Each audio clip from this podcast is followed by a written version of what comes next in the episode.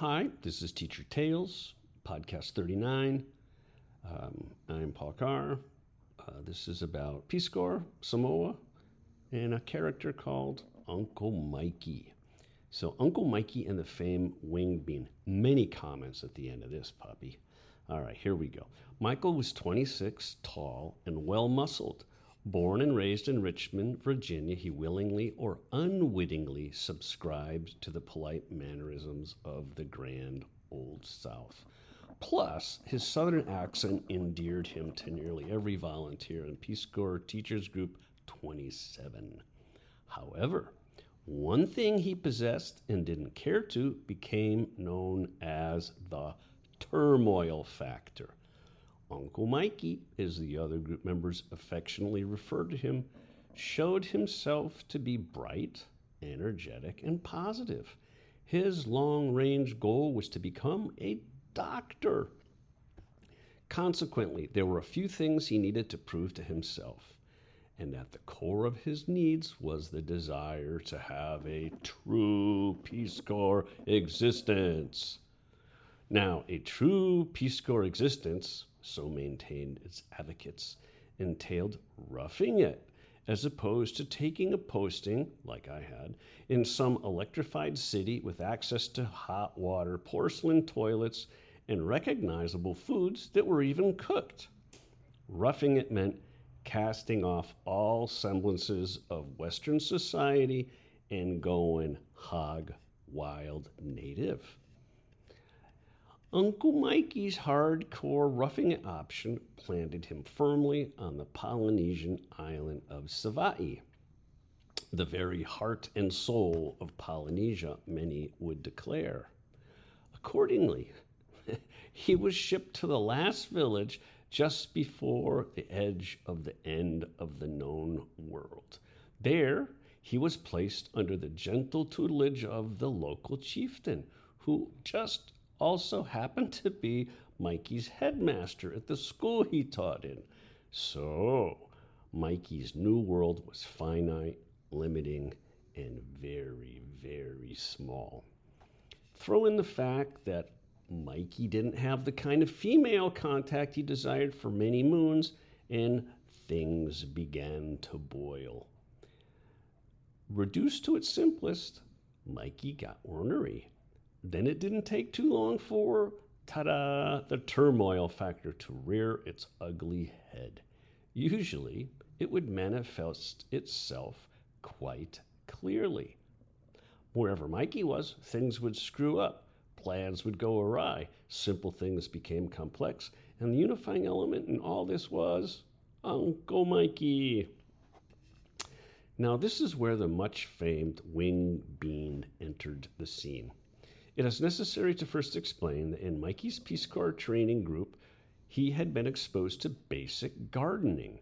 The idea was to grow a thriving garden and set a positive example of industry for the host village. Mikey tried to introduce the new United Nations much praised wing bean.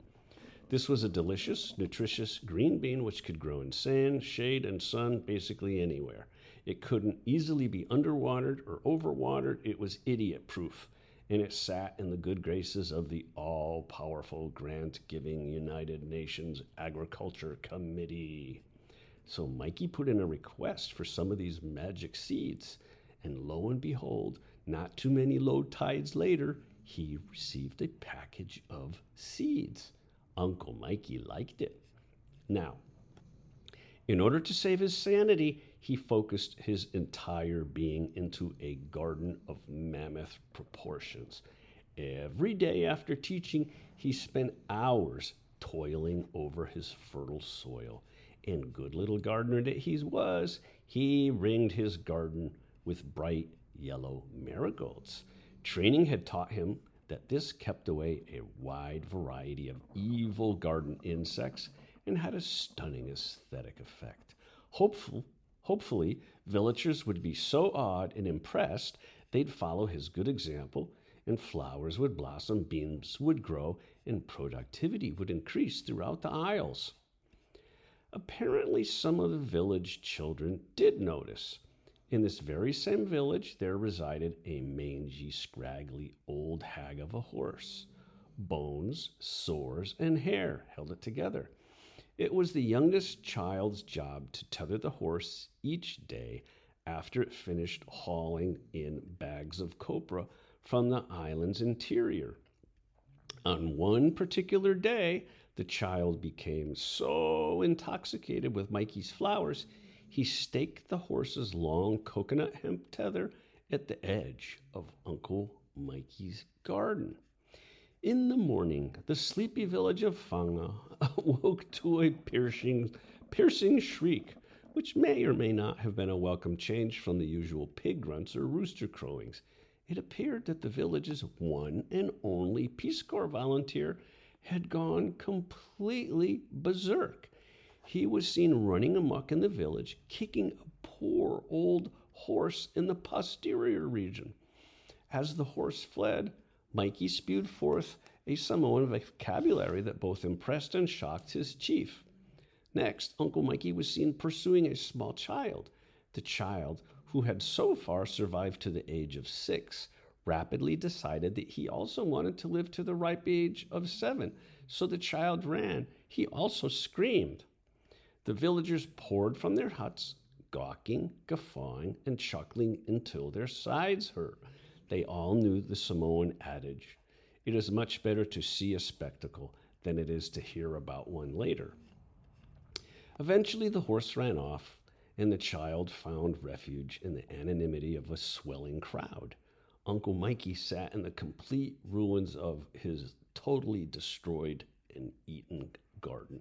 The horse had consumed everything peppers, tomatoes, wing beans, and even his marigolds. It was reported, Mikey said, when I got up in the morning, I saw that there damn horse in the middle of my garden chewing, defecating, and a burping. It was a burping that got me really fired up. After that, the villagers gave him a little more space. The child received a public tongue lashing, and there was much chiding to the effect that that horse looked better than it had in a long time. Uncle Mikey is now a proctologist in Richmond, Virginia. So, yeah, this is true. Oh my God. Uncle Mikey, oh, he could screw up a wet dream. Um, oh God, so many tales of that guy. he came, all right, so he was on this really isolated island, uh, Savaii. And, uh, yeah, it was an ordeal in those days for us to visit each other. And you'd have to take the rickety bus to the to this to some little tiny port. You'd have to take the this rickety boat that would chug across the Apolima Strait, and then you'd go to another island. You'd have to do the same. So so anyway, um, Peace Corps we had a we had a deal. If somebody from one island came to another island, who the visitor had to feed everybody, so they had to bring food with them. Um, and the reason we did this was because you didn't know who was coming, and we were Peace Corps volunteers. You know, we didn't make any money, so oftentimes we didn't have a shitload of food. Plus, plus it made the the guest, whom we were always happy to see, because we didn't see a lot of other people in the Peace Corps too often.